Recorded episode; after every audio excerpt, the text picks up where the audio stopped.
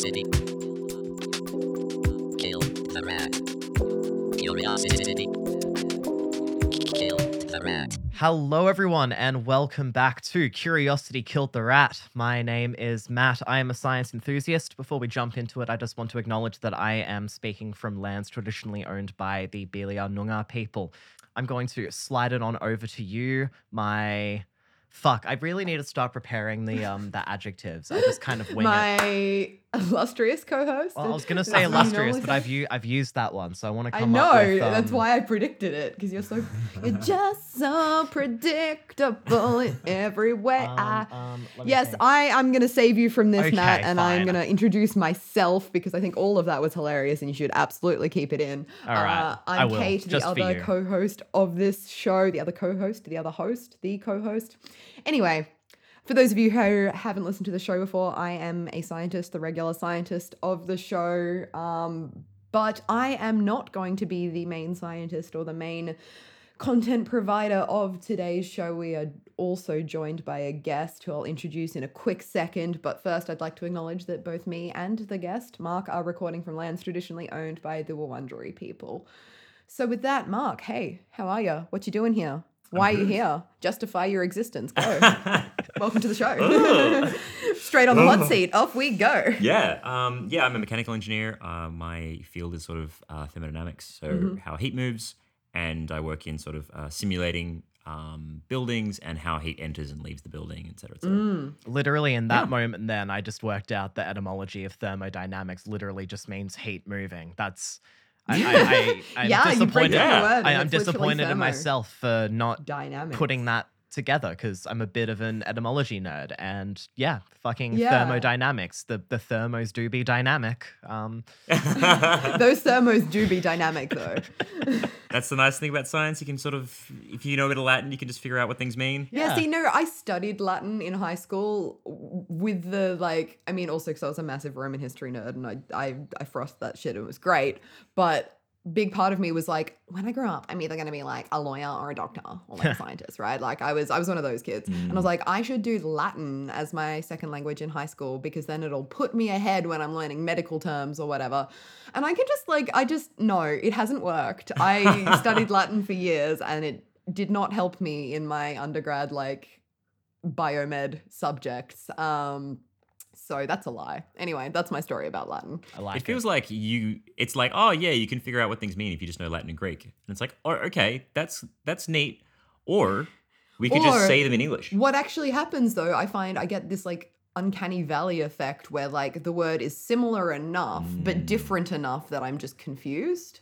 Mm-hmm. Like it's like that's vaguely reminiscent of this word, but also it's not quite enough, and so I mm-hmm. can't figure out. Like my brain, I don't know. Maybe See, I find like I'm you just- can I'm sort of work out the common ancestor if you just know another Latin derived language. Like, you know, I learnt French and I learnt English and I, I Mm, remember Italian fuck all Spanish. French, but anytime I notice a similarity between English and French, I'm like, okay, so they probably, that word shares its root in Latin things and anything in English that not shared with Mm. French, you can probably just assume, oh, that's probably more Germanic in origin. And you can kind of just Mm. piece that stuff together without actually having to know the Latin. And then if you want to learn the Latin, half the time what I'll do, I'll just be like, word X etymology on Google, and then I'll have the Mm. whole history Yeah. of the word Bless right Google. there. So I wouldn't need to go to uni for three years to learn a dead language. You know, it's it's a Google. Anyway, welcome to Curiosity Killed the Rat. We are now an etymology show. Uh, oh my god, that is our my dream. Kate. You don't understand. Oh no. Oh no. Okay, I'm gonna I'm gonna steer us back away before we land right into Matt's fantasy Oh, no. world. Um, I had and take more it- to 'cause go this on is that, my. Oh, should. you've got more? No, no. This We is should- my show, and it's a barrel on. science show. I want to talk about science, guys. That's all right. If we're Uh, talking sorry. thermodynamics, it means we're moving into physics, which is still more my court than yours anyway. yeah, so I'll yeah. take it. You'll you'll yeah you'll get into this. I have absolutely no doubt. All right. So aside from the etymology of the word Hmm. thermodynamics, what do, Yeah. what do you want to talk to us about So- today? Like, where are we going with this? i believe that re- the refrigeration cycle Yeah. how fridges work hmm is like it's very easy to take it for granted you know your most the vast majority of people have a fridge in their house Mhm. uh, I do have a fridge in my house. I can confirm. Yeah, so it's a very standard thing. It's very familiar. We've all grown up around fridges. But the refrigeration cycle is fucking wild to me. Mhm. It's like on paper, it's not very complicated, but it Mhm. relies on sort of what feels like a bug in the physics engine of our world. Okay. That that little bug, discovering that bug, opened up refrigeration and changed like how every human has interacted with like heat transfer Mhm. throughout all of history. hmm That's a big call Throughout- you're making there. That's a Yeah, that's a big call. It's is, isn't it just you know warm stuff make it around cold. The cold absorbed the warm. Now the warm is cold. Yeah, well, that's that's what uh, that's what it was for most of history. Like Mm. sitting around a campfire, you're a fucking human in the natural environment a hundred thousand years ago, Mm. and the only way you have to transfer heat is by like putting hot things and cold things near each other. Mm. And there was no way to make things colder than the coldest thing you could find lying around. Yes. And changing that paradigm has opened the way to like modern food logistics. Yeah, I was gonna say refrigeration has changed human diet and the like structure of human society. so much. for yeah. 90% of human history, 90% for 99 point whatever percent of human history, 90% of people worked in agriculture.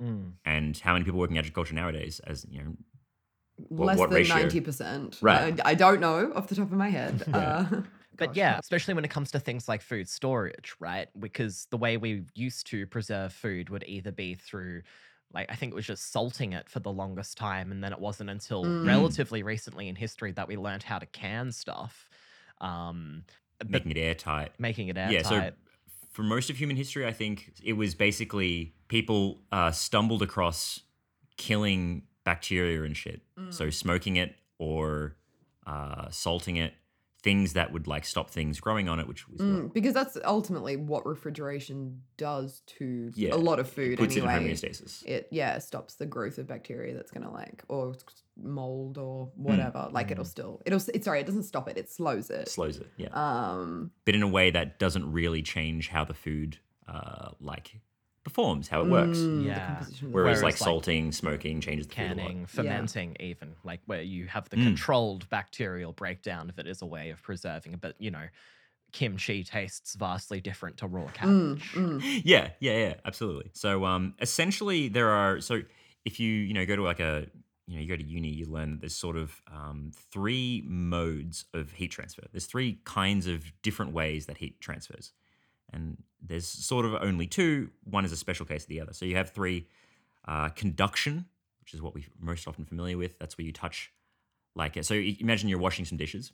And you put the hot water on the edge of the plate, and you hold the other edge. Your hand eventually gets warm. Yeah. You can feel heat transferring through the plate. Mm. And if you pull it out, conducted by conducted the through the plate. material the Same plate. as how Right, and if you- any like hot stove would work. You know, you put a fry Yeah. pan or a saucepan on a flame, the heat conducts into the pot, which then conducts into the food, cooking your food.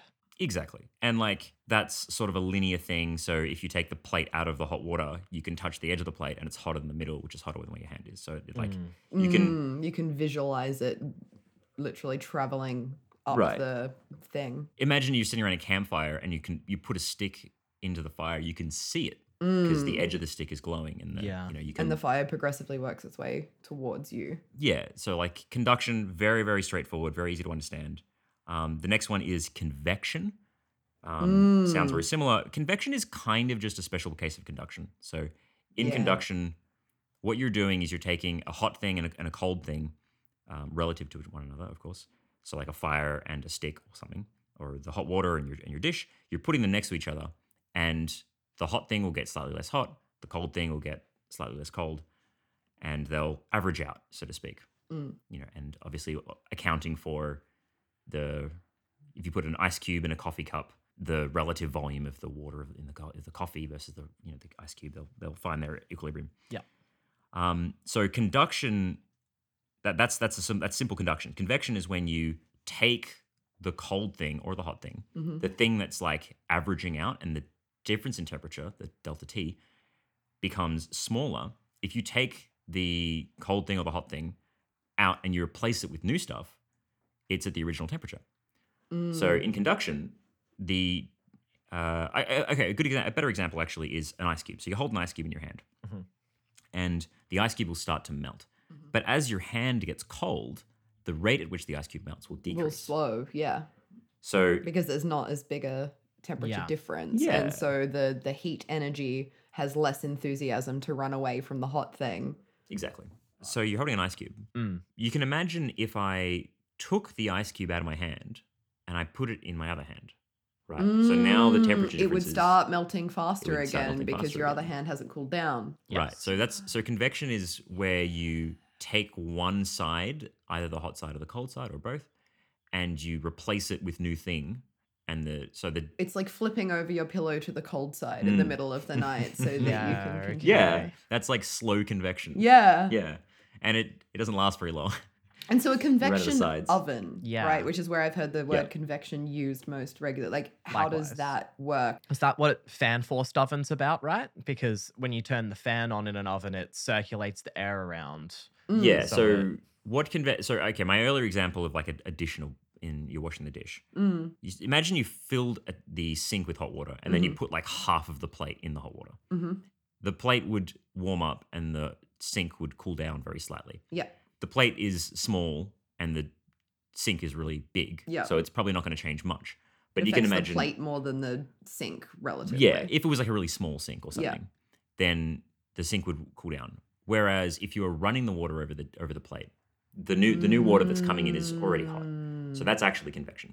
Convection, um, in practical terms, is basically always like a fluid flowing over something in a way to either heat the thing or cool the thing down. Right. So if you're outside and the wind's on your like blowing against you and you feel cold in the wind, that wind chill factor, that's convection happening. Whereas if you're just standing outside, the air that's next to your skin is warming up a little bit, but not getting replaced. Mm-hmm. So When you even come to just places, it having just sort of- a um a fan in your room to cool you down, that's an instance of Yeah. convection. Absolutely, yeah, I absolutely. see. I Which is um kind of interesting because a fan. Um, if you like, imagine you had a fan, you had a you had a room, and you closed the door. It's like a really hot day, so you don't want any ants or air coming in. You've closed Mm. the window, you've closed the Mm. door. You only want to cool one room. You put the fan on.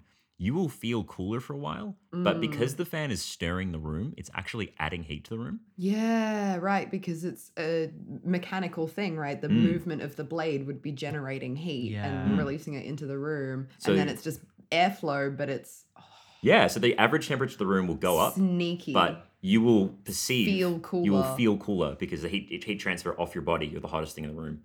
Uh, Yeah, I hey.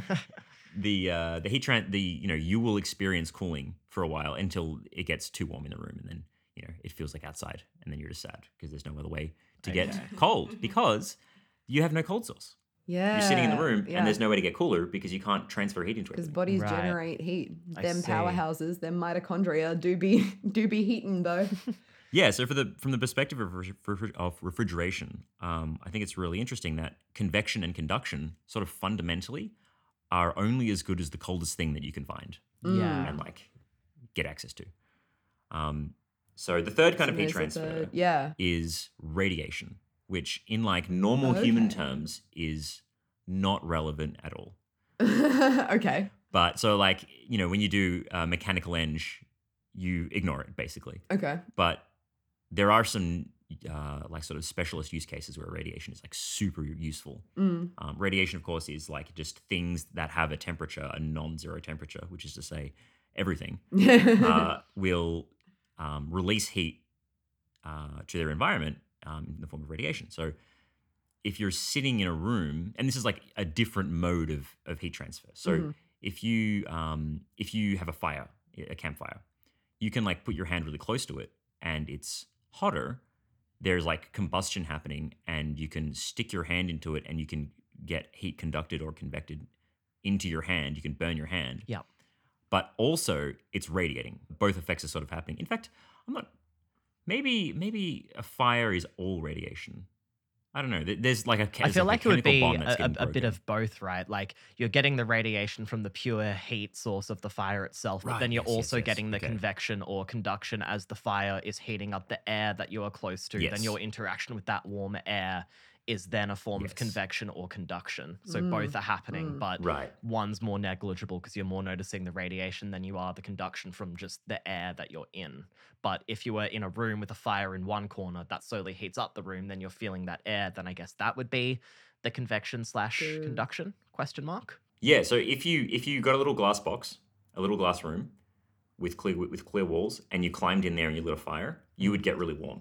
And you're like, oh, of course, I'm in a tiny room with a fire. But if you got out of the room, you would be less warm, but the fire would still you, you could still feel the flame because if it's a clear glass box, you would still feel the fire radiating at you, even though there's no air transfer, even though you can't physically touch the fire, um, it would still warm you up, which is really cool. Would that not be fr- from the the fire heating the glass and then the glass radiating? That would happen. Or- yeah. Yeah. Um, if you had a special, like, if you had an aerogel glass box, which is the least dense material, it's the most insulated material that we Mm. have. hmm Um, you could there's you know there's things of like people getting a Bunsen burner and a chocolate, and they put the chocolate on top of the And it Bunsen doesn't burner, melt. and it doesn't melt. because there are some crazy aerogel, like- videos on aerogel out there where like they'll be holding one side of the aerogel and have like a really hot flame underneath it and it does no damage to their Yeah. skin and they put a heat camera on it. I think Veritasium on YouTube does a really good video on it. We'll link it in the description because it's a very, Love very good watch. Yeah.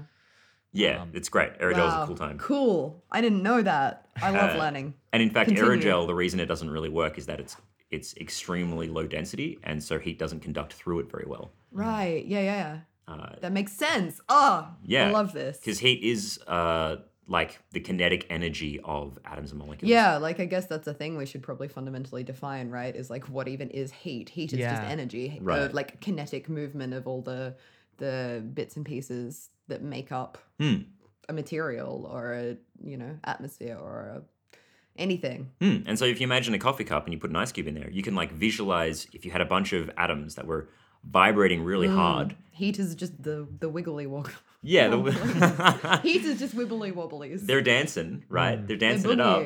And then you put an ice cube in there, a bunch of things that aren't dancing very much. Like the dance. They're is too infectious. cool to dance. Mm. They walk Yeah. in with their leather jackets and sunglasses into the party, and they're like, "I'm just going to stand here and lean against the wall with my hands in the pockets and a cigarette coming out of my mouth. I'm not going to dance because I'm too cool." I'm smoking inside. Yeah. I think it's a cool Um, concept to understand that like that's what heat is, that it's the vibration of these particles. Because when I first learned that, it was how I was able to conceptualize the idea that there can be an absolute zero, but not Mm. necessarily an absolute heat, Mm. because heat is just how much particles are vibrating. and like so things can just keep vibrating Faster and faster and but you faster, in can theory. hit a point Mm. of stillness. yes, I suppose there has to be a maximum because, like, if it's uh, vibrating and there's a little thing moving at light speed, there is a physical limit on how fast that's things can true. move. I don't know if that would something really about apply. I think you've also got like stuff to do with like the Planck length and things like that. I think Vsauce did a video on it. We'll throw that in the description as well. It's been a while since I've watched Yeah, that, but I cool. think he he touches on is there an absolute hot? Um, oh, cool. and I Interesting. think Okay, I he haven't seen touches that. on yeah Interesting. speed Sounds of like a light, very Planck Vsauce length, stuff type like that. question. It's yeah, it's it's good. Uh, and uh, I mean, if if you're getting to that level of like crazy, bizarro, weird physics, you have to think about like, oh, the atomic model that we visualize is not quite accurate. Like Yeah. electrons don't exist at particular points in space; they're kind of No, they're kind of everywhere at once. kind Yeah, of crazy and shit. Do they actually move through space in a way that uh, needs to obey speed of light? Well, I don't. And then you're really potentially so. delving into like quantum shit at that point as Exactly. well, which Yeah. gets very wibbly wobbly. Um, so I might I might pull so us we've, back we've in. d- to, divulged Reasoning by analogy. refrigeration So- a so little bit. Let's We've got Anyway, you know, so- three forms of heat that hole too transfer: far. point- conduction, convection, radiation. Yeah, conduction. the point is, radiation's not that big a deal. Yeah. um, generally on the normal human We scale. don't talk about radiation. No, no, That's no. exactly we right. don't talk about, About radiation. radiation. no, no, no. So if you're sitting in a room, um, you will radiate heat, and you can get those like thermal cameras, and you. Yeah, yeah. But the thing is, you're radiating heat into the like. 37 degrees Celsius is our core Mm. temperature. If you listen to our last episode and our listener question, went all into that. Anyway, Yeah, wonderful. Continue. Yeah, um, but you're radiating into the room, and the room is full of walls, which are also radiating back on you. So, Mm. It's a little bit like it doesn't. It's it's the net effect is not significant in engin- on an engineering scale. Mhm. So we don't really worry about it too much. And um, yeah, so the point is that all throughout history, you only really had convection and conduction, which means you kind of only have conduction Mhm. and then conduction with a running fluid. Yeah. And conduction fundamentally is about averaging temperatures. You take a hot thing and a cold thing, and then you meet in the middle somewhere, somewhere in the middle, Mhm. depending on like which is bigger. Yeah, the yeah, and which is yeah. Yeah. So I find this really interesting, uh, with with two notable exceptions Okay. through human history Yeah. that I can think of that I'm aware of. So number one is like if you can go to a cold place or high altitude, if you can climb a mountain, Mm, mm-hmm. um, mountains higher up have slightly lower pressure. We'll get to that in a sec. Mm-hmm. um, but also they're cold. So you can go up there, grab some cold shit. Like there are stories of um, in ancient Rome, people who are extremely wealthy go like sending people up in carts Yeah. to carve Yep. big blocks of ice, Ice cubes. and then But cart giant. them down. Yeah. and you'd carry a really really big block of Mm. ice because then it's got like a really uh, high volume per surface area. Yeah. So and so it's going to stay colder for longer gonna because it's cold. got less, you know, ability to brush up against the hot yeah. world around it. and you'd cover it in like in like oiled animal skins that were you know whatever. Mm. and you do all these things to, to keep it as cold as you could carry it all the way down to the city Mhm. and then you'd have your like shaved ice Yeah. delicacy treat thing in the middle of summer which like of course that's a thing because it's the only cold thing like of- yeah. of course that's a like where else a are they going to get cold? yeah 'cause- especially when we don't have the really ability to arid, generate it dry, yet. hot environments like you know Mm. deserts and shit like that, e- equatorial zones. Like, Mm. well the other fun example is in ancient persia a very uh, for a lot of its history a very uh, kind of hot dry arid area Mm. Um, it's also an area that has a lot of um, clear skies, which Mm-hmm. meant that they stumbled across a mode of getting something colder using our good old friend radiation, who we don't like to talk about. um, so I find this really interesting. Like you can imagine some, you know, ancient farmer or something getting up in the morning and there's like dew on the grass, right? Mm. And sometimes if it's real cold, the dew is kind of frosted Yeah. even though it Mhm. didn't get to zero degrees. Yeah. And you can imagine, you know, you're walking along, crunch, crunch, crunch, the glasses. I can I can imagine this well growing up in Canberra where it was Mhm. frequently cold in the mornings. That crunchy walking across the ice, Yeah. icy grass is a very clear visual in my head. And I can Mhm. imagine a lot of people thinking, like, oh, yeah, that's just a thing that happens. Um, I can imagine someone leaving a bucket of water out at night. Mm. And then when they wake up, you know, there's a little bit of ice on the bucket. And you Mm. poke it and it sort of cracks apart and Mhm. it starts to melt. And you could look at it and think, it didn't get cold enough to freeze, Mm. but there is ice. But yeah. What the fuck? Yeah. And you know, you'd be like, "Hey, Steve, what do you think?" And he's like, "Oh, I don't know. Don't worry about it. We've got work to do." Yeah, sure, okay. Um, well, some clever cookies figured out that I don't know. Maybe someone left out some different kinds of buckets. They left out a deep bucket and a wide bucket, and they figured out that a shallow, wide bucket created more ice.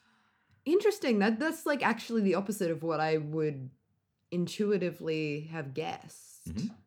So it's something about the water. That makes sense to me, right? me because more. it's I'm- So- the I'm not part gonna- that's yeah. freezing is the top of it, the that has the most contact with Yeah. the air, right? You don't have the entire With the air, but also the most contact with yeah, the water. well, I mean, below I, it, I don't know why it's happening, but ultimately that's what happens, right? It's a little, sorry, it's a little ring on on top. You don't have ice going all the way down to the bottom, so it makes sense that if you Mm. increase the surface area Mm. of the shit on top, that's contacting No, the air. true, You're going to get a larger ring on top, so more of the water in that bucket is going to be icified Mm. than if you just had a deep, narrow thing. Again, I don't know why, but that's Yeah, where no, my Yeah. intuition goes with that. And the deeper it is, the higher like total heat content, the longer it can keep averaging out its heat. Um, so the deeper it is, the warmer it'll stay. But if it was shallower, it'll- you can, like, mm-hmm. you yeah, can no. get it colder. My whole physics can get getting intuition is just The heat will leak out less So, quickly. so so it's like the, yeah, the, the reverse Well, it's- reason it's- of why they would get a big block of ice rice. You're Hmm. making that ratio of surface area to volume more in favor of surface yeah, area yeah, of than you are to volume. Mm. Yeah, and I I don't think you should say that your intuition is bad because it's it's extremely counterintuitive, precisely because on like the you know the normal human level, Mm. you never deal with radiation as a as a uh, or a spoiler um, as a heat transfer method. But what they were Mm. doing inadvertently is you have a nice clear sky at night, Mm. and water can slowly lose heat via radiation just at the sky. There's nothing to catch that heat and bounce it back. Yeah, whoa. Which is why like deserts and stuff get so cold Get overnight compared to fucking yeah, because there's no cloud cover to like keep Mm. the heat in. It just like dissipates blanket. out into the into the wherever it goes, Into the- space, I the guess. ether? Like It's why if it's I- a if, if it's a cloudy day or raining or something, it might often be a warmer day than a, a Mm. clear day. You know, the the greenhouse effect, right? The more shit there is in the Mm. sky, the more heat gets kept in. Hmm. Yeah, absolutely. There's a bunch of very famous cooling technologies that were developed in warm and arid parts of the world. A lot of things to do with interesting airflow mechanisms. Um, you know, keep uh, how finding ways like making big towers and they can grab air from higher up where it's a bit cooler and, and channel it down and you can get cool air into the, into a building. But what I think is more interesting is in ancient Persia they found a way to create uh, blocks of ice even when it didn't get below zero. Whoa, they were able to freeze water without water freezing temperatures? Yeah. What? Yeah, without doing any averaging. Oh, this is cool. This is cool. So yeah, you can imagine. Um, I, I I really like to think of like someone be, like looking at this bucket and being like, "What the fuck? I don't understand. What? Huh?" And then like digging a ditch and like laying down some oiled skins or something, and then pouring water into it, and everyone else being like, "What the fuck are you doing? Just go to bed, man." and And then then, he in the morning, out. he's like, I've done a magic. It's a block of ice. You're like, "Yes, it worked. Holy shit. yes, take that fucking eat my shit, man." uh, It's exactly how it went down. Yeah. So uh, I know that they, I, I'm my understanding is that they also use evaporative cooling there, which is another uh, very interesting little. I guess that it's actually another form of functional heat transfer. Evaporative cooling. You notice when you sweat, you get colder. Yeah. As the water evaporates from you, um, it takes a bit of heat, heat away from it. you. Yeah. goes away. Yeah. So evaporative cooling was also involved, but um, I'm pretty sure they used radiation in like big shallow pools.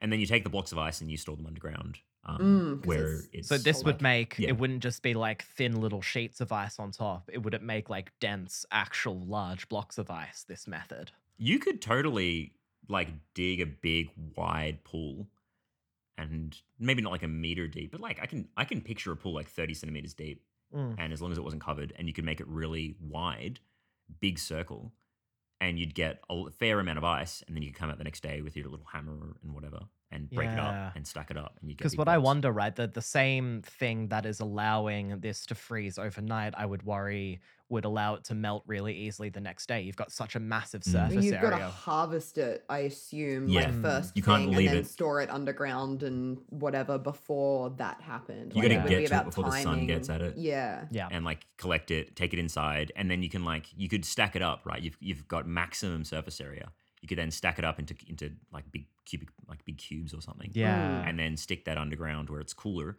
Um, the Earth is about 18 degrees, just like all the time. And if you've got a um, well because- insulated place underground that you're filling with ice, the net temperature is going to go down, meaning you're just making a giant ice box that'll keep it all cool for a relatively Yep. large amount of time.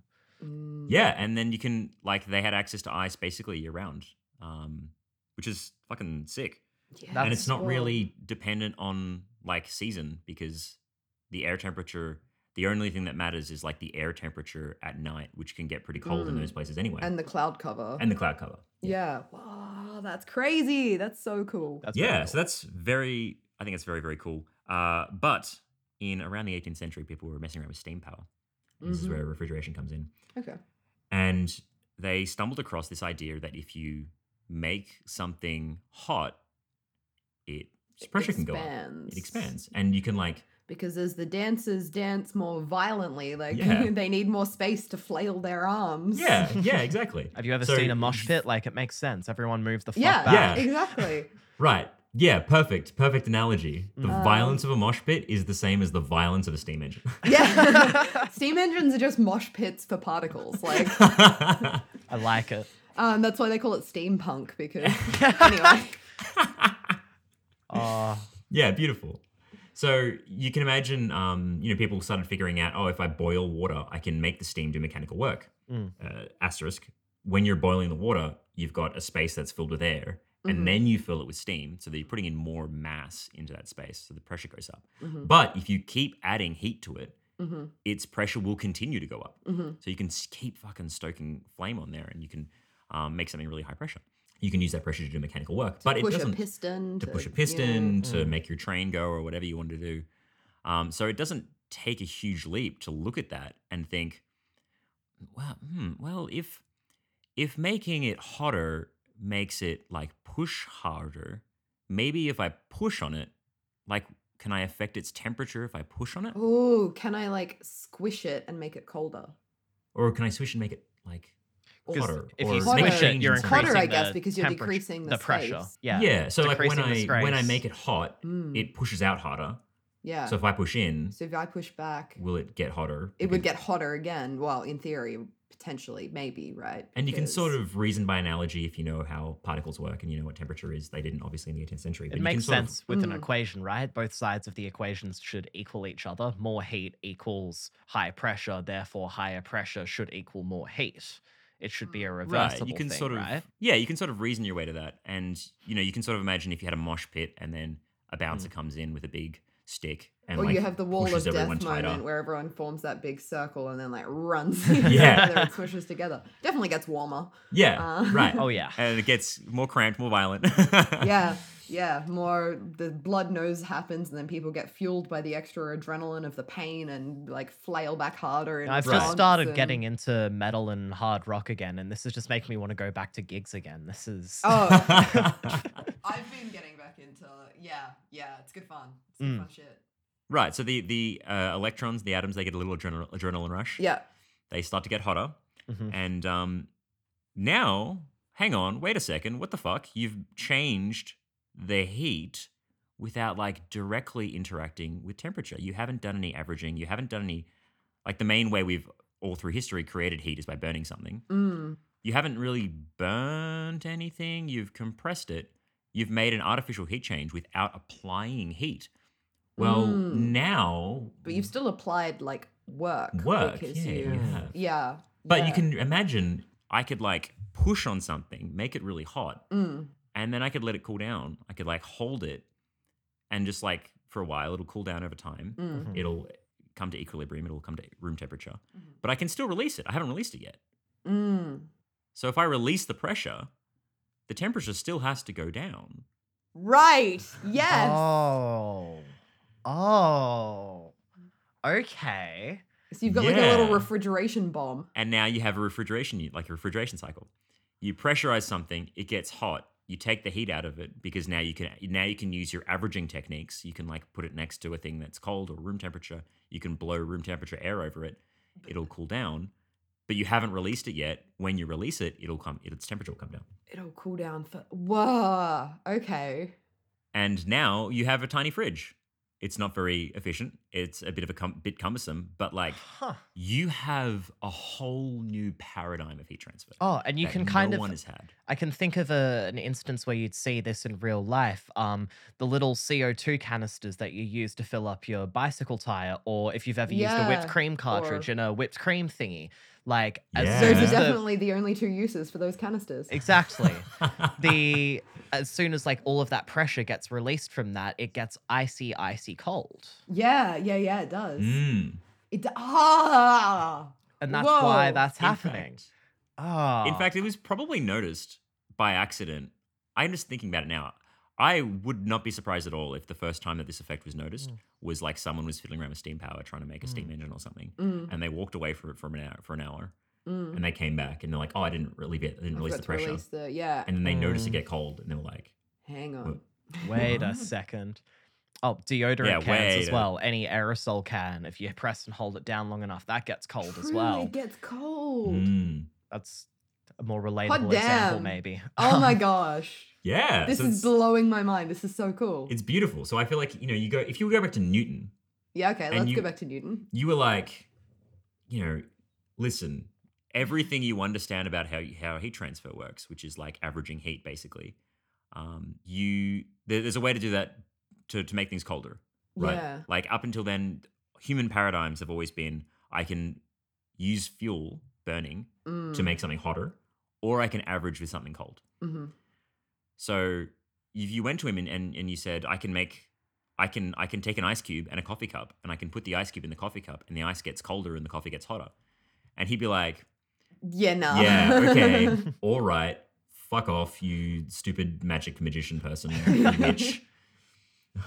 Newton was famously a bit of an asshole. Yeah, that uh, checks out. so mm. I mean I'm I'd sure be he'd an advise me. asshole too if I was that smart. Like, come on. If I ever I mean, I'm sure learned that, like, you know, a lot of the explain. Old male academics of years past were actually not very tolerant past? people, um, you know, that Mm. doesn't surprise me. You know, they just, I, I don't know. That just kind of checks out, right? If you find out some Mm-hmm. old professor is a bit of a douche. Yeah. What's I mean, you hear stories of like the Greek philosophers and all they did was just fucking shit on each other, Mm. just all day. Not to say that So- every academic I was from going to say history was an not much asshole, has changed, but, but okay. I'm just saying if Uh, I ever find out one is an asshole, it's not surprising. yeah, Mm, yeah, yeah. mm. Hashtag not all not all, academics. not all academics. Uh, just most of us. Anyway, so yeah, this is a really interesting little Yeah. cr- uh, little feature, and it totally changes how things work. And now you have a way to spend work and get cold things. oh, that's so yeah. That's creates All sorts revolutionary. of new, yeah, mm, that mm. creates all sorts of new problems. You pressurize the sink to heat it up. You put several cold plates into it to remove the heat. You depressurize the sink, and you get an ice cube. Am I, I? Did I follow that correctly? Yeah, perfect, perfect. Mm. Amazing. Yeah, and um, you can. I, I I would not be surprised at all if people just sort of intuitively knew that food lasted longer when it was cold. Mm. Like I can't I can't think of a way to discover homeostasis. Well, is that intuition, or is that like, or at least in Like today's day and age, you grow up using a refrigerator, and so you just kind of like know because it's just part of the way world works. is, I like, imagine want this people would have figured it out that like you you kill an animal, you've hunted it, Mm. it lasts longer if you take it into the cave than if you leave it out in the sun, right? Mm. Probably Right. simple stuff like that. They figured that kind of thing relatively early. If you at least give it some level of shelter from the elements, that makes it last longer. Whether they knew that it was the heat or if it was the Mm, light the or if it was the- what, Mm. they they I Mm. imagine that's something we figured out pretty early. Yeah, absolutely. And even like you can imagine in like you know pre-civilization tribal era people hunting in the forest or whatever and they catch a, Mm. they catch an animal, they kill it. In summer it lasts longer than it does in winter with the same kind of Mm, treatment. Right. Yeah. And you'd you'd I think you'd intuitively pick that up pretty quick. Do you of mean it like, would oh, last longer in winter than it would in summer? Oh yeah, it's the other way around. It would last longer in winter. than in Yes. summer. Oh, is that not what I said? Yeah. Yeah. Yeah, that's Yeah. what I meant. In good, winter, I it just- lasts longer. So you, Cool. you have to like eat it faster or salt it or or or whatever, smoke it or whatever Yeah. Mm. sooner. Um, and I can I can imagine people just sort of intuitively understand like that knowledge being remembered Mm. pretty easily until Well, it's fundamental to survival knowing how Yeah. food survives or doesn't and how often you need to hunt for new food or whatever, right? Like that's Mm. a very important thing for human beings. Mm, And mm. then, especially as we moved So- past being hunter gatherers and started developing agriculture, where we were producing so much food that we had surplus that we needed to store, we probably really Mm. started to crack down on these ideas and expanding on them. But I imagine the intuition was Mm. always there for us. And I bet so. Given it, this like was discovered around the 18th century, so like the 1700s or so, um, we were pretty good at making like we as a as a species we're pretty good at making like grain, you know, um, like agriculture make plant foods. Mhm. But I know at that time like meat was a really big deal. There was a bunch of Mm. agricultural discoveries that made it a lot easier to um, to mass produce meat Mm. um, you know, new like farming techniques were developed. And um, I can totally imagine someone being like, oh, we can mass produce like beef in Ireland, but we can't get it to London, which is where the beef was wanted. yeah, right. It, it's like we have to move the cattle or we have to like, you know, oh, having fresh, unsmoked meat is a bit of a delicacy. So I can put it on a cold thing and maybe make it last longer. And then you figure out a Mm. rudimentary form of refrigeration. I can totally imagine someone being like, fuck yeah. Um, yeah, and so refrigeration is born. And today we have refrigerators refrigerators in like every house because they're so crazy useful. So, how are they able to package this concept of depressurization into a modern refrigerator? Because when I think of a refrigerator, I don't think of it as just constantly releasing gas and pressure the same way that I imagine, Mm. uh, you know, you're taking the pressure out of a, a whipped cream canister, you know? Right, it's a little less steampunk nowadays. So um, yeah, so what you do is you take. Um, we don't use like air or water anymore. What you do is you take um, a specially tuned and engineered um, fluid, Mhm. some kind of refrigerant, and uh, you, you know you find some fluid that uh, it'll have really convenient um, evaporative and condensive properties. So once it changes state, it turns into a gas or turns into a liquid um, at really convenient um, temperatures and rates, and it'll like hold a lot of energy. So it's got a really high heat content. Mhm. So what do you do? You have a big circle of pipes. You have a compressor, so that makes it high pressure. Mm-hmm. That makes it hot. You then run it through a bunch of um, cooling coils, which is an evaporator. Conduction to get the heat out of it. Yep. So if you look at the back of your fridge, there's a bunch of like squiggly black lines in a lot of fridges. Maybe modern fridges they're hidden a little bit better. Mhm. My fridge is just at the back. You could like Mm-hmm. touch it, and you don't want to touch it because it's real fucking hot. Yeah. So uh, you pressurize this fluid until it's pretty fucking hot. You run it through these little coils, and that makes the room outside of the fridge a bit hotter because what you're really doing is you're sorting heat. Yeah. It makes the room outside the fridge a little bit hotter. As that happens, the fluid will um, condense. It'll turn back into a liquid. But anyway, the point is that you it, it loses heat. Yeah. It flows on, and then you can release the pressure by like with a little valve. So you can have a pipe be really narrow, and then you make the pipe really big. Mm. So you just add more volume, there's more room, the pressure drops, and then it becomes cold. And then you run the cold fluid through like the back of your fridge behind a little screen. Mm, and then the little vents at the back of the fridge release the cold. Yeah, the air in release the the fridge cold, will but, like you know. come in contact with them and Yeah. you know. And if your fridge is well designed, it'll probably like have a little fan or it'll like the air that's warmer will rise and then the cool. Yeah. Yeah, so um and then it goes again. And it just cycles just and little, like- cycles and cycles. and it just cycles. And one of the things that I found really interesting about that is that um, because you're using uh, a little pump, you can like look at the ener- the electricity usage, the energy usage of the pump, how much work is done by the pump, um, in terms of like energy we care about, electricity, and you can look at how much um, like work in a physics sense was done in terms of heat transfer, and you can get efficiencies that are functionally more than hundred because you can move more heat than you put in via electricity. Interesting. And uh, you know, climate change. There's a new push uh, lately to um, like we still generate heat mostly by burning things. Mm. Um, so a lot of uh, bigger buildings will have boilers in them. So you take Yeah. natural gas, methane, and you burn it in a big steel chamber. Mhm. It'll create lots of hot things, and then you run the hot things, or you run water over the hot things. It'll uh, the water will, ta- will will heat up, Yeah. and then you use that to heat It'll one building up. in It'll the boil boiler. in the Mhm. boiler. Yep. so um, but you're essentially burning something, or you can use electric heaters, like a lot of houses use. Electric heaters turn electricity straight into heat, one to one. They're basically big resistors. Same way a toaster works. It's Exactly, got like precisely. yeah, a resistor, a piece of wire. You run electricity through it, it glows hot. You know that's why you don't stick a knife in a toaster because it's just raw. It's just it's conducting electricity. Because you then put a you'll get the conductor into that. It's not hand. that's spicy conduction. You don't want that. That's not the kind of Yeah. Spicy conduction. Right, right.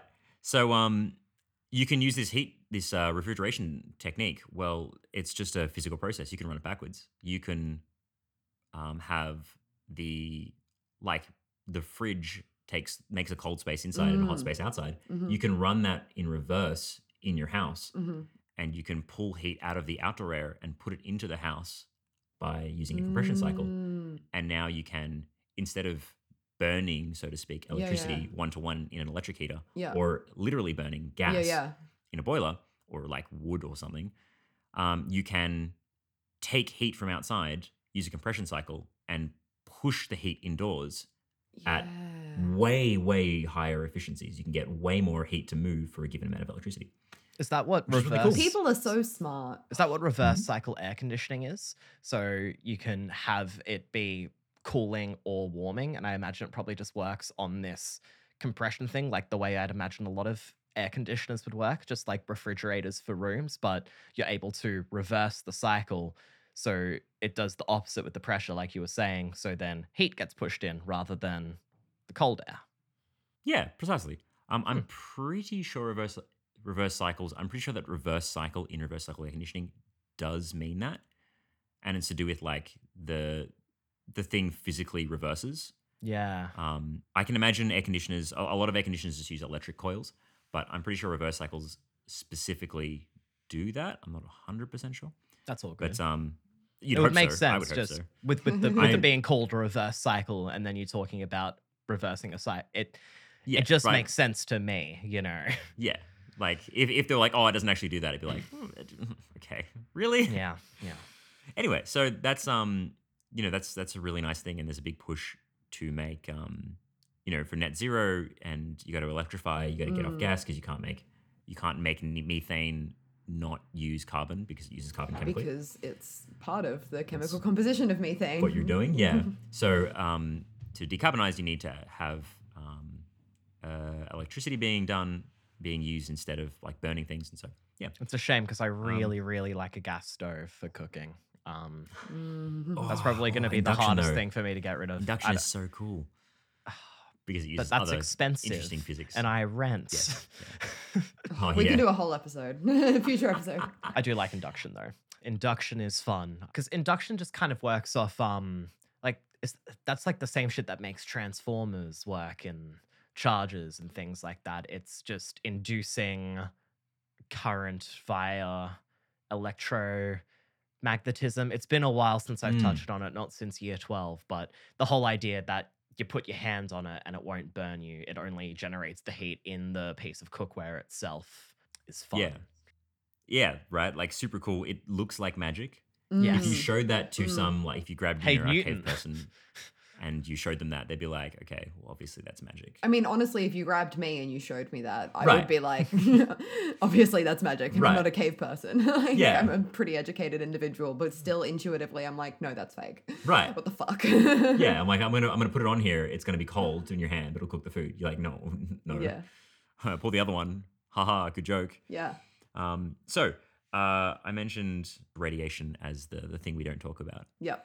No, no, no, no. We don't Yeah. talk about radiation. Yeah, precisely. And um, also that uh, some people stumbled across a way to use radiation to cool. Mm. Um, radiation tends to only heat things up because that's what, that's why sunlight is warm. Yeah. I guess that's the one place that radiation is really important in everyday life. Oh, nothing huge. Sun. Only the thing that provides the earth with All of its heat. The sun's not important, guys. Like, Unless Oh. you're a 2022. We should be talking about the door. bottom dwelling sea creature when you go off geothermal vents and the sun doesn't exist for you. But Mm. we're not. You're a that. rogue Well, planet oh, yeah, zooming true, through space. Real interesting. yeah. yeah, with no sun. Yeah, awesome. Um, basically, in the same way that the um, you know these ancient Persians found that they could make something colder by just leaving it out under the sky. hmm Um, a little, a few years ago, um, there was a team in the United States who figured out something a little bit similar. Okay. They made an interesting metamaterial. Metamaterials, like meta, just means like engineering a material with really weird properties that are not natural, Mm, mhm. like Yeah, aerogel. like aerogel. Exactly, Mm. exactly. Yeah. Um, so the cool, weird superpower that their material had was that it would radiate heat in a very specific wavelength, which wasn't Mm. like, um, so like you get those like heat sensor, like those heat cameras, right? That you Yeah. see, Yeah, yeah. um, infrared cameras, and you can see people glowing and, and Yeah. stuff. And you can like look through a house and you can see them inside the house. So that um, that uh, works because when uh, objects at different temperatures will radiate heat at diff- of different wavelengths. Yeah. Yeah. So you can detect the different wavelengths, and then you can say a wavelength corresponding to like 37 degrees, make that red, and the Mm, wavelength corresponding to 12 degrees or whatever, make that blue. mhm. Yeah. And you can like program it. It's not because like this thing is intense. It's like the wavelength is different. Yeah. Yeah. Um, and like you know, a hot thing is more intense in terms of like heat released or whatever. But it's it's the point is that um, uh, the temperature that something's at will correlate to the um, kind of light that it radiates. Yeah. Which is why if you stick a piece of metal in a fire, it glows. Mm, It'll get hot enough Yeah. until the thing that it radiates become enters our visual range. yeah. And becomes like and then you that can kind of see it go up that visual range. It starts as red hot, which is the lowest frequency wavelength we can see, until Yeah. eventually it gets, you know, blue hot or white hot, you know. Hmm. Mm, the shorter fun. wavelengths. At some point, you don't want to be looking at it too closely. You probably don't want to be holding it. Yeah. It gets too hot, you're probably getting, uh, even if it's not conducting up your hand, Mm, it's going to be radiating at your face. Don't weld It's like gonna ScoMo welds. yeah, actually, that's a perfect example. I was gonna say that, but when I said wombat for PM, you said it was too political. Yeah, Ah. but that So was I- two years ago, Kate. We just had the election and Albanese won, so what does it matter? Like, Yeah. And ScoMo resigned. There's I no did guess, he I guess resign? ScoMo's old Oh. news, huh? there you go. He resigned as he resigned as leader of the Liberal Party anyway. Um, Oh, okay. I don't know whether he because he still won his seat, so I don't know. I need We'll to see. brush up on Still evolving as of happened with the recording. Yeah. Mm, mm. You, you probably know better than I do. Let us know. Yeah. uh, so the point is, these guys discovered a way to radiate in a really specific wavelength. Okay. Okay. Why does that matter? yeah. Well, the atmosphere catches a lot of light.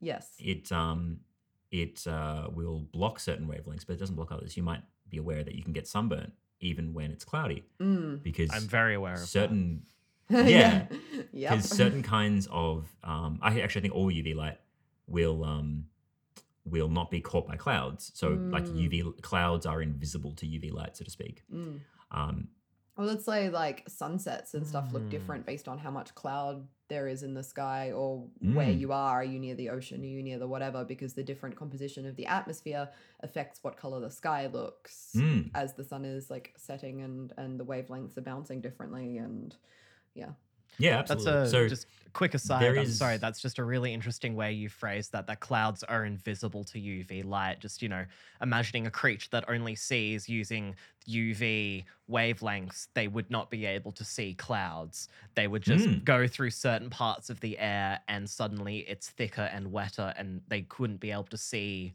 why. Which is yeah, just an interesting thought experiment. Anyway, sorry. Mm. Continue. right. Like drop a lobster, or like have a lobster walk through a fog and see if it could like if it was Navigate. confused.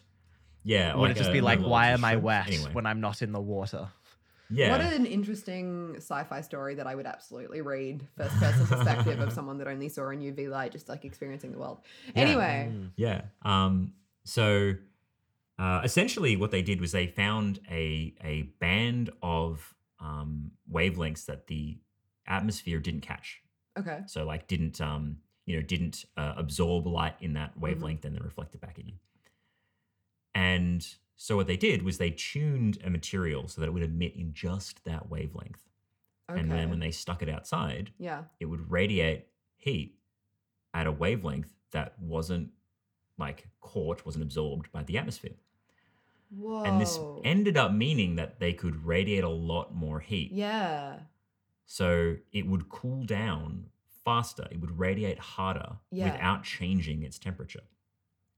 And that's pretty neat because That's whack. if, like, the only other way to make something radiate faster is to make it hotter. And if you want to make something cold, you don't want to You don't wanna make it hotter, hot, like, because obviously. it's not gonna it's kind of yeah Right. So counterproductive. um, what they ended up doing, they they so they tuned this material, then they made the top of the material really really shiny.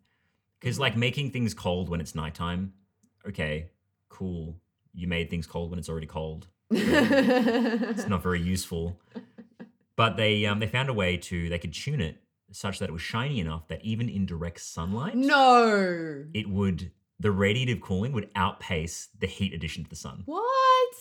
So they could So it would cool down Ah. in direct sunlight because of the specific wavelength of radiation. yeah.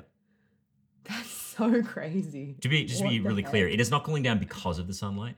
It's Yeah. cooling down Despite the sunlight. despite the sunlight. Yes, it's yes. outpace. If it was if there was a cloud that passed over or Yeah, whatever. if it- it's naturally cooling down anyway because it's losing heat via radiation, and it's doing that faster than the sun is adding heat to it. Yeah. and you've like coated it to make it really really shiny, so it absorbs something like you know so it two like percent. reflects most of the sunlight. yeah, So then a, a material like that, you might have already said it and I might have missed it, but would that just keep radiating and radiating and radiating, or would it go until it's reached its thermal equilibrium with the outside atmosphere, or would you end up with it just reaching absolute zero because it just keeps giving off its radiation before it has the chance to heat up again and absorb yeah. that temperature from outside? You just That's end a up great with question. an untouchable icicle. right. They've just like made a little apocalypse. They've put this thing out and then they've doomed the whole Earth as a massive heat sink, and they've just killed themselves through like they touch it and they instantly froze to death. And they're just gonna all the heat's gonna pour out of the planet. I feel like I would have heard about this on the news. this I'm sure impending there's something you apocalypse. can merge with the person that can only see UV, create some sci-fi story a around great- this yeah, apocalypse, this Great event. sci-fi plots. If any of our from this episode. listeners ri- write good, write fiction good, write sci-fi fiction Mm. good, feel feel free. you have to, our blessing. You have Yeah. our blessing. You you could use our IP. Um, Yep. So what actually happens is it can only, you know, it, it'll it will radiate at some rate, and then the material and the stuff around it will heat transfer mm. and start like balancing. So if you were standing under a like a sheet of this, if you put out a little like um, you made a you made a sheet of it, you put it on some poles, you stuck it above you, so you could stand under it as a shade. Mhm. Yep. You would be cooler under there than under a tree Right. because the air is conducting heat into the material. Yes. So it doesn't get like cold infinitely. Um, you know, it, it does depend on the um, like the heat capacity of the stuff that's next to it and of the temperature. Yeah. But you know that's great because that's like what we want cold things for. Mm. So what you could do if you were really Mm. clever, you could like run water underneath it in little pipes, and now as you ran the water, it gets spontaneously colder without you having to do much like intentional work Mm.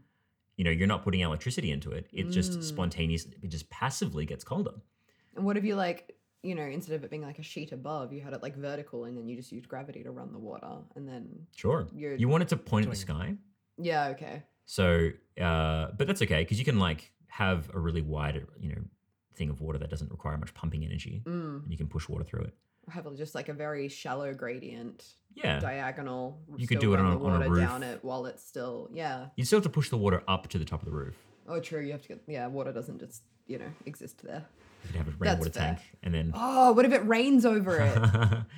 If you do a small amount of work at the start, do like a siphoning sort of technique, like just just a basic. yeah. What if you Pump, use capillary you know? action to suck Ooh. the water up? ooh we're really approaching max efficiency like like We are going to solve climate change right here, right now, folks. Make the material that the pipe is running through like hydrophobic as well, so it flows really nicely as yeah, well. yeah, yeah. There are Um, ways to passively move water uphill. yeah Absolutely. The problem from an engineering standpoint was it would be getting enough water to happen fast enough. Like the Yeah. capillary action is small, yeah, true. so you'd need to scale up your like the thing. All right, the engineer can come in here and crush all my dreams of reality. It's No, fine. but like I'm I'm super on board with like how can we min max this? What Yeah, levers yeah. can we pull to max it? Like minimize the intentional Input work, the electricity maximize work, the output. and maximize the heat transfer. Mm, And um, you know, when you have it like a, a chiller, which is a big fridge thing, mm.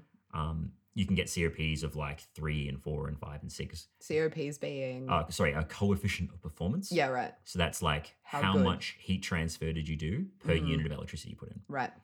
So you can get really nice ones as high as like eight. So you put in one unit of electricity and you move eight units of heat. Yeah, okay. Amazing. Yeah, Incredible. Yeah, Um, if you can start doing weird shit where you're putting in like almost no energy, yeah, like electricity, so energy we care about, yeah. Into the system, and you can get a small amount of heat transfer, hmm that opens you you know you know you even a small amount of heat transfer opens the window to like like stupid COPs. Mm. It's a COP of like 50, Yeah, okay. you know. Um, and then the engineering task becomes okay, so how like what's the um, cooling capacity? So like how fast can it reject heat Mhm. versus the like the cooling load of the building or of whatever you want to cool. Um, how much like surface area do I need, et cetera, et cetera. How Mm. can I scale that up to do my nice, like stupid physics breaking efficiency at really high volume? yeah. Um, and then how much does that cost, right? So, oh, well, of course. like, if you're doing all this stuff a lot of the time, if you're like designing for commercial applications, you have to worry about like cost effectiveness as cost well. effective. Yeah. Like, if it costs Oh, a damn. thousand times more to We live in a society, alas. If it costs a thousand times more to hmm. install, then you could have just run the inefficient thing and just bought the electricity. Because fuck would the planet, am I right? Right. Uh, yeah, but I mean, at the Well, same time, when it comes to that cost and that, you don't want your parts to be made of diamond and tungsten in order for it to work, you know. Right. Exactly. Mm. Because Yeah. again, Yeah, it, so- there's the cost in terms of the rareness of the materials you're using and everything as well. And Well, you know, that comes Whatever. back to big, big old throwback to the hydrogen episode, where like the biggest Mm. problem in generating exactly hydrogen right. fuel at the moment is that the most effective catalyst we have is platinum, which is, Yeah. you know, Yep. and so Exactly. people are working on that, but yeah, eh. Well, the fun thing is that the the the f- the um these guys when they I read their paper when they released it, and then Mhm.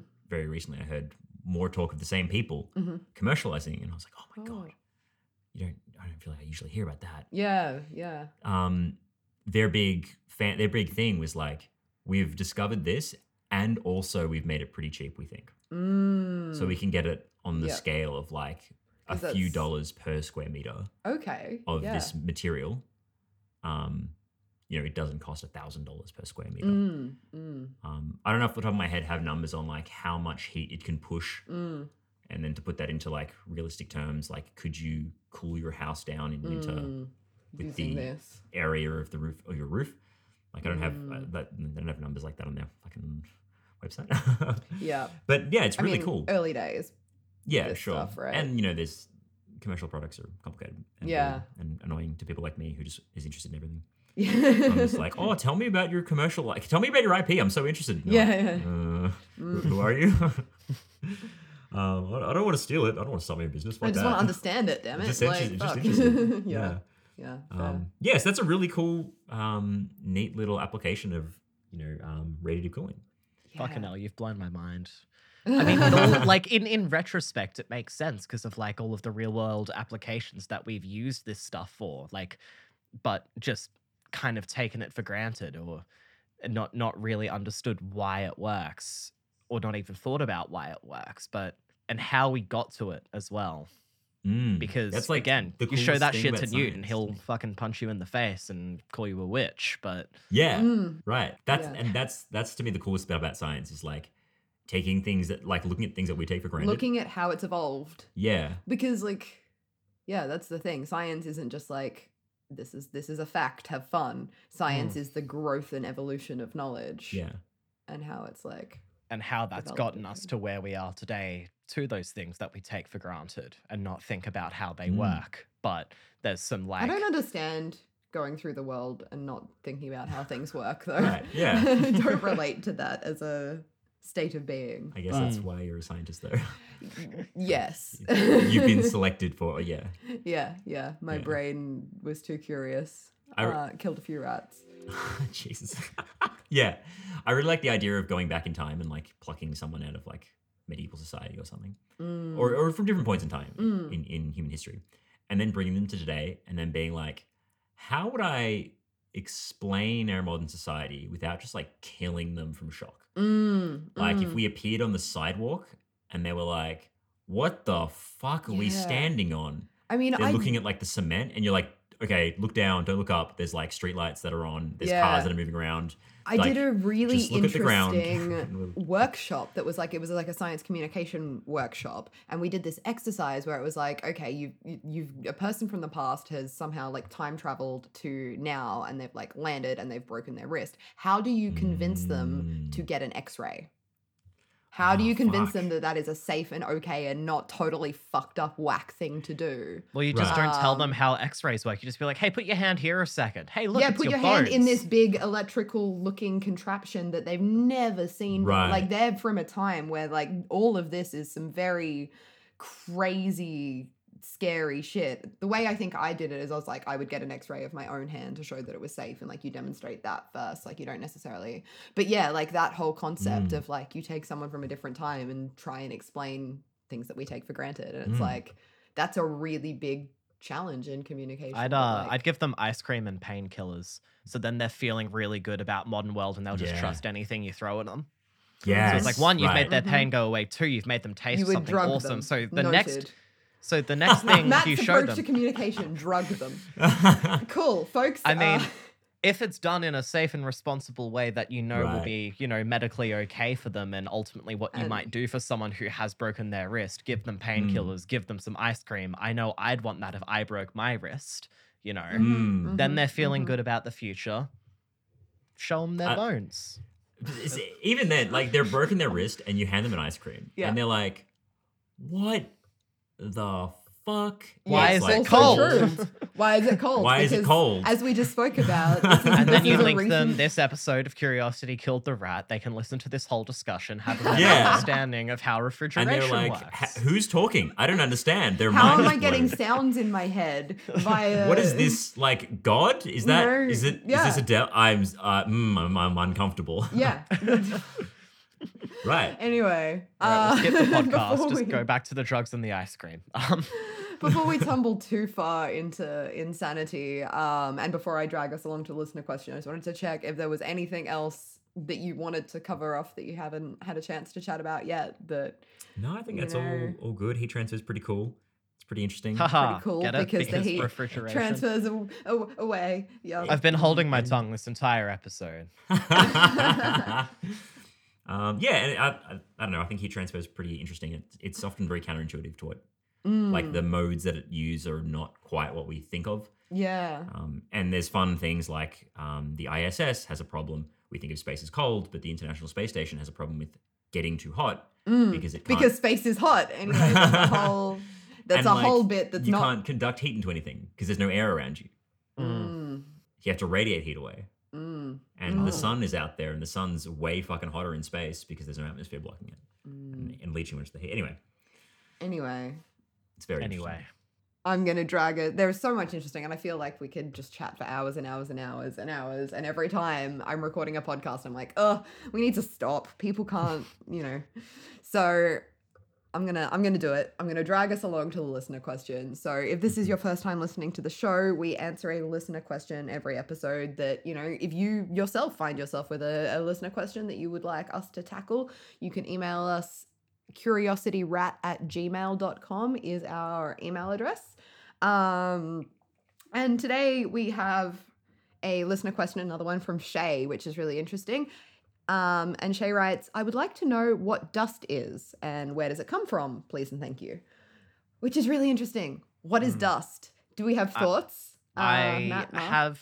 I think. Look, I think I know what dust is based off Okay. you know informational videos I watched years ago. Um, Mhm. my understanding is it's mostly skin, like just I was dead, hoping you'd say that. dead, dead, dead skin and the hair and people bits, or if not people bits, then like if you've got like fabric and shit around, just like general decay of cells of objects and living creatures that gets really Mm. small and floats into the air and whoo, dust. yeah, so Well, slash but, but hang on. So, uh, from another layperson's perspective, Mhm. you can if you picture an attic, yep, like or a basement, yep, and Mm. or like an abandoned factory or something, Yeah. everything's covered in dust. Yes. even though there's Yeah. no people in there. Yeah, exactly. That's what you so think. It's ghosts. maybe like ghost dust. ghost dust. yes. Okay, no. uh no. Um but yeah, that no, is a exactly. good You- point. So it's actually a, a very common misconception that dust Mm. is so I think the misconception or like the th- the numbers that you usually hear is that like dust is 70 to 80% dead skin cells, which is not true. Um it is absolutely partially dead skin cells. Um but as as with so many of our listener questions, the answer is it depends. What is dust? Where does it come from? It depends, Shay. It fucking depends. It depends on where you you're in, right? both like on a Mm. small scale, like are you in in a house versus in a warehouse versus out on the street versus in the you know in a train station, like you know Right. It all looks about the versus same. where are you in in the world like where are you in Mm. spain are you in you know uh, like i found hang on let me find the actual yeah i found a study that was like they looked at in spain where the land is rich in like carbonate materials dust contains 20 times as much calcium as the dust in nigeria which is geologically quite different so like yeah, Matt, you're absolutely right. Like it's dust dust is everything. Dust is all the things. It's it's the particles of worn down mountains. It's space shit like space dust that's like landed like they call them Mm. you know micrometeorites that have like landed and whatever. Like it's pollen it's fibers from the rugs and the clothing it's you know all of the things. But like let's let's just start a little bit broader right? How like how do you define dust? Like when we're like what is dust? Like I guess I What are we something I may have asking read about? is like how you tell the different like what is sand versus silt versus Mm. dust versus I Yeah. think it's just all down to the size of the particle in question, right? They've we've set up a bunch of labels for X measurement to X measurement is this and X to Mhm. X is this, etc. See, now the interesting thing is that not quite. That is not Oh. actually Ah, quite true. okay. So, dust is actually generally defined as particles that become airborne for a significant period of time when unperturbed by, oh, sorry, when perturbed by natural forces. So Mm. like it's all about the floatability of the particle. Oh, that's sick. I keep reading particle. Side Oh. note: keep reading particle written here in my notes, and because I saw a meme recently that was like, imagine these words pronounced as though you were like ancient Greek or Roman. I keep reading as particules instead of particles. Uh, Amazing. the particules. No, Mm. Kate.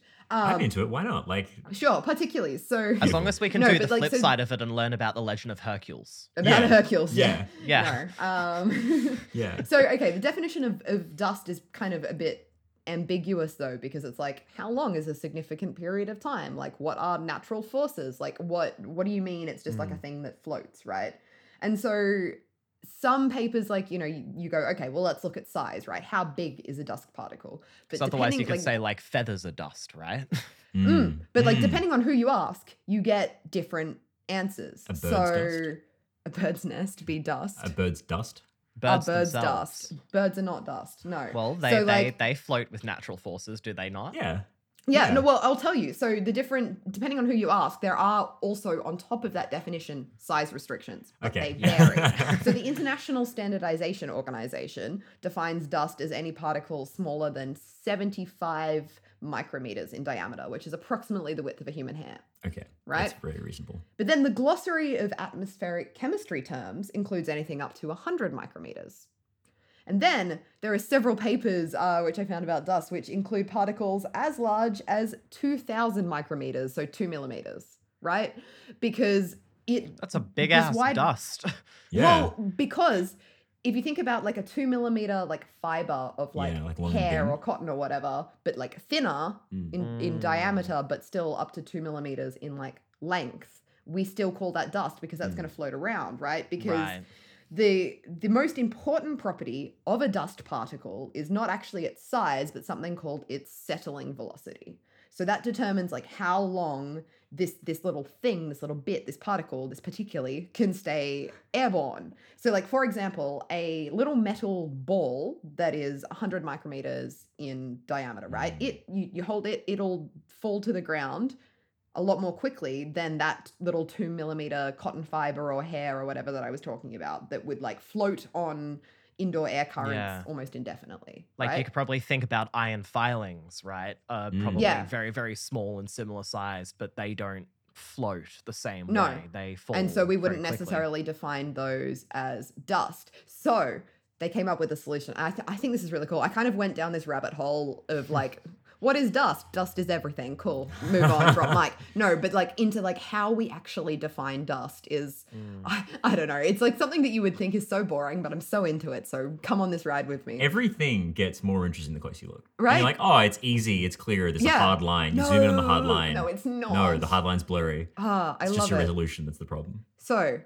this like the the International Standardization Organization that I mentioned before, uh, in order to get around the different sizes and shapes and densities of dust particles, they came up with a way of, of calculating what they call the effective diameter. So not necessarily the true diameter of this dust particle, but its effective diameter, which they define as the diameter of a like a hypothetical sphere that has a density of one gram per cubic centimeter Mm. um, which would have the same terminal velocity in calm air as the particle that we care about. So, regardless of the dust particle's actual, you know, geometric size, shape, density, or whatever, if the dust, if a dust particle had a density of one gram per cubic centimeter and it was a sphere, what diameter would that sphere have to give it the same terminal, so like falling velocity as the love dust it. particle? So it's a way of like taking all these different size, shape, whatever things and being like, Mm. okay, so this this hair is two millimeters long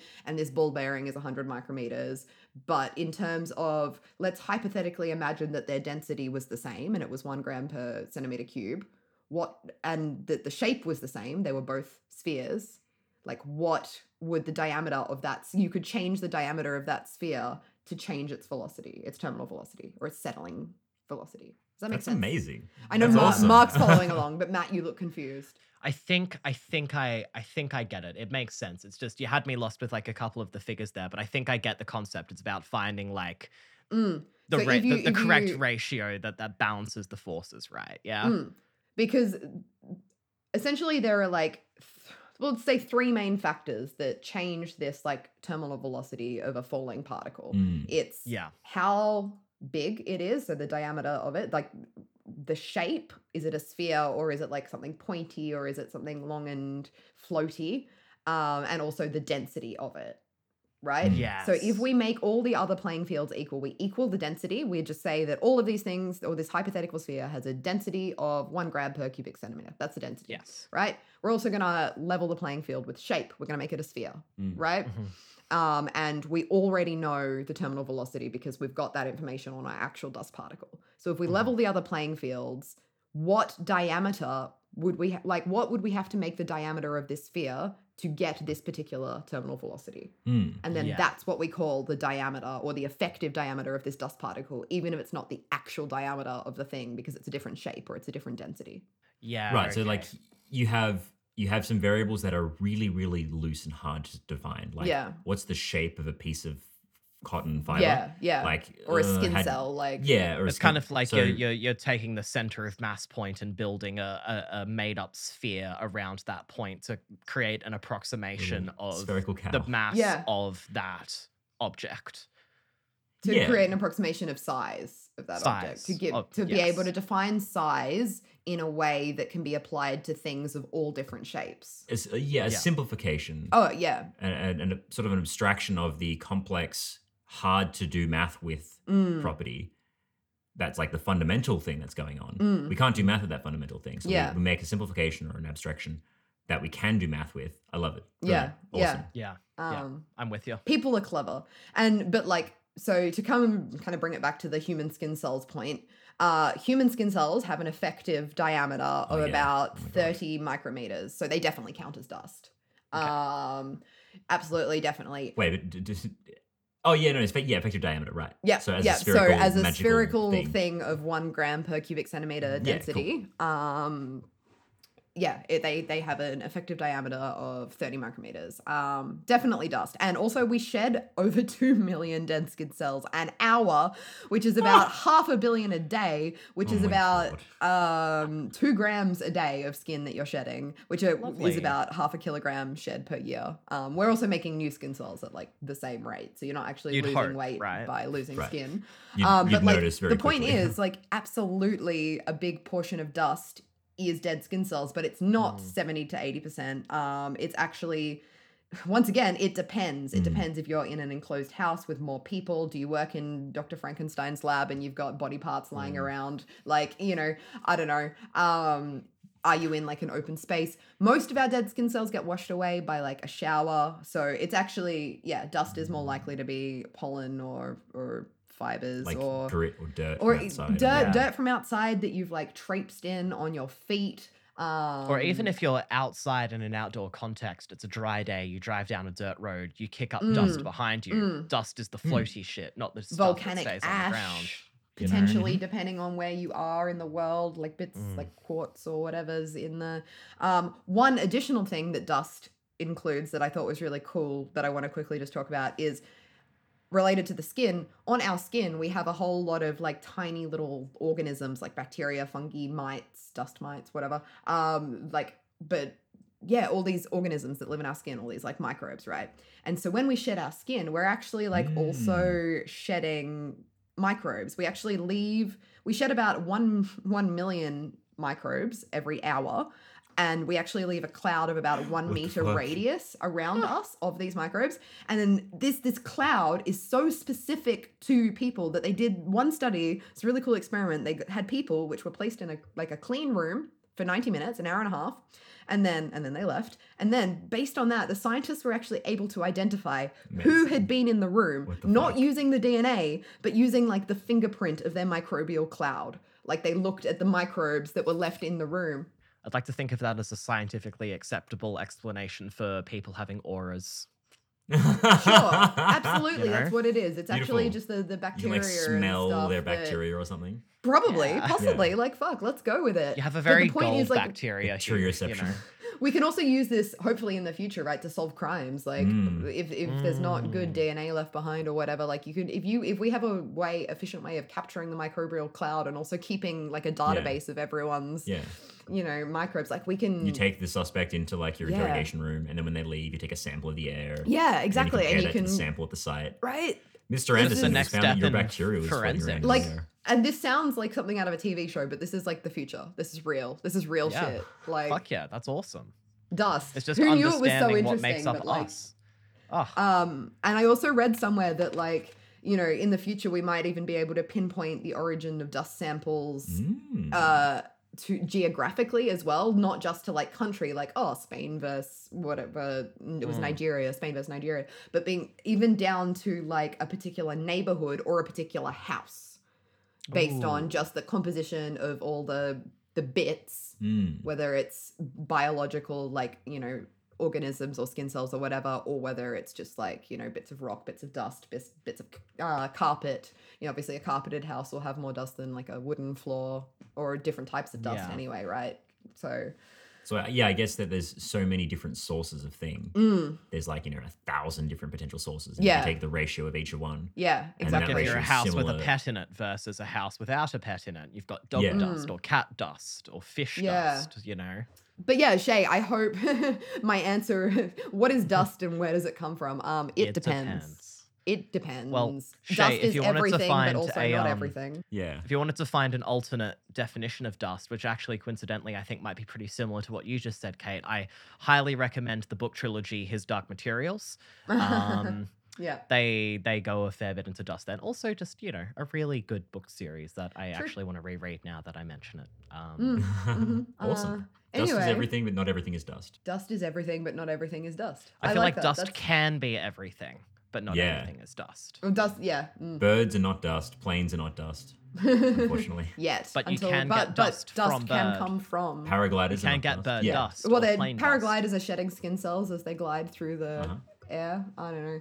Uh, anyway, I'm gonna I'm gonna put a pin in in the talk on dust and this episode as a whole. Um, and if you guys, other listeners, fellow listeners, uh, find yourself uh, with questions like that or questions not at all like that, feel free to email them to me, curiosityrat at gmail.com. We tackle one every episode and they're always a lot of fun. So shoot that through. Uh, and if you want to find us on social media, you can at Curiosity Rat. We're on Twitter, we're on Instagram, and Curiosity Killed the Rat on Facebook. And yeah, that's right, more promo. We've got a Patreon. We talk about it every episode. It's not a big deal and it's absolutely no pressure. But if you, you know, love what we do, appreciate the hard work we put in, and want to help us out a little bit with some spare coins that you have, find us on Patreon, Curiosity Rat. Um, we would be so grateful for anything that you can throw our way. And uh, Mark, if people want to find more of you, can they? Uh, maybe yes. I don't have many socials to promote. Uh, you can find me in a hut in ancient Persia, digging a ditch and laying down some animal skins to try and and, make ice. ice. Yeah. Brilliant. Uh, I'll keep that in mind next time I want to talk to you about refrigeration. Uh, but no, in all seriousness, thank you so much for coming on and sharing your knowledge and enthusiasm. I I learnt a lot. Matt, I'm sure you learnt a lot, and I'm sure. Oh, I've learned a shitload. My goodness. Yeah.